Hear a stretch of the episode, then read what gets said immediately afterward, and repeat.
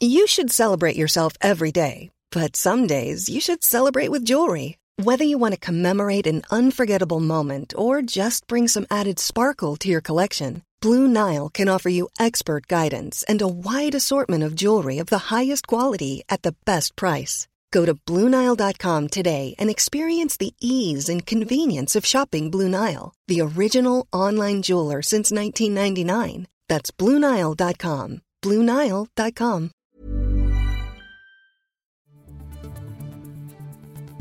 This is the Times evening briefing on Monday, the 18th of September. The police have received a report of an alleged sexual assault in central London in 2003 after an investigation by The Times and Sunday Times into Russell Brand's treatments of women. The comedian, TV presenter, and actor has also been accused by four different women of rape, assault, and emotional abuse between 2006 and 2013. Speaking to us before this development, Caroline Nokes, chair of the Commons Women and Equalities Committee, said celebrity can act as a shield for abusive behaviour. It takes bravery for any individual to speak out against people with power and influence.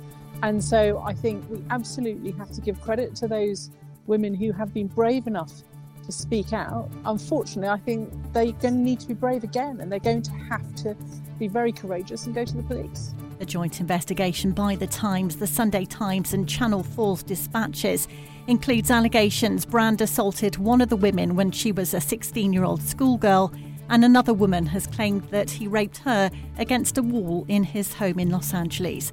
The Prime Minister's official spokesman has described the allegations as very serious and concerning, and Number 10's urging the BBC and Channel 4 to set out the results of their own investigations into Brand transparently.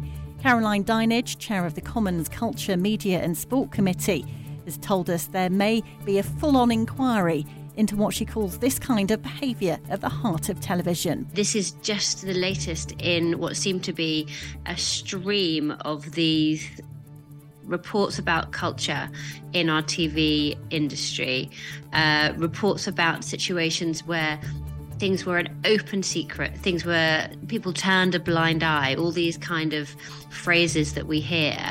And I just don't think it's good enough. Russell Brand has strongly denied the allegations. A British born environmentalist who was jailed in Iran has been freed as part of a prisoner exchange brokered between the US and Tehran. Morad Tahbaz, a British American conservationist of Iranian descent, is one of five US detainees who've been taken to Qatar today as part of the deal. Downing Street says Rishi Sunak is extremely pleased that his terrible ordeal is finally over.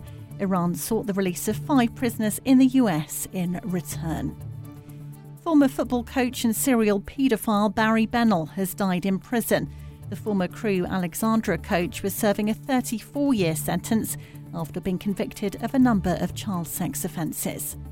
Millions of people in England can now book coronavirus booster jabs as the NHS steps up its winter vaccination programme.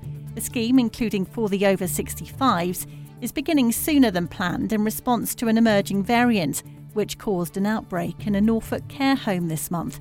Dr. Sarah Pitt is a virologist at the University of Brighton. All the things that you think you might get with COVID, you're quite likely to get with this this variant of COVID. It's no different.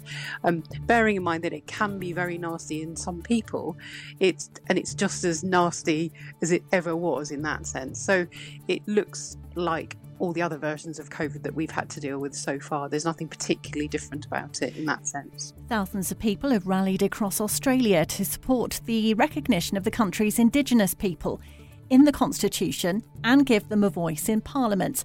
Supporters wore t shirts and held placards saying vote yes as they marched through major cities and towns yesterday. But Bernard Lagan, the Times correspondent in Sydney, says the proposal appears to be struggling. The referendum is, is on October the 14th, but polling is showing that support for the voice has been waning. Uh, um, and the poll averages now show it's down to about 45%, um, which would mean that if that figure, if that support does not lift before October the 14th, this referendum will be defeated. And you can hear more on all these stories throughout the day on Times Radio.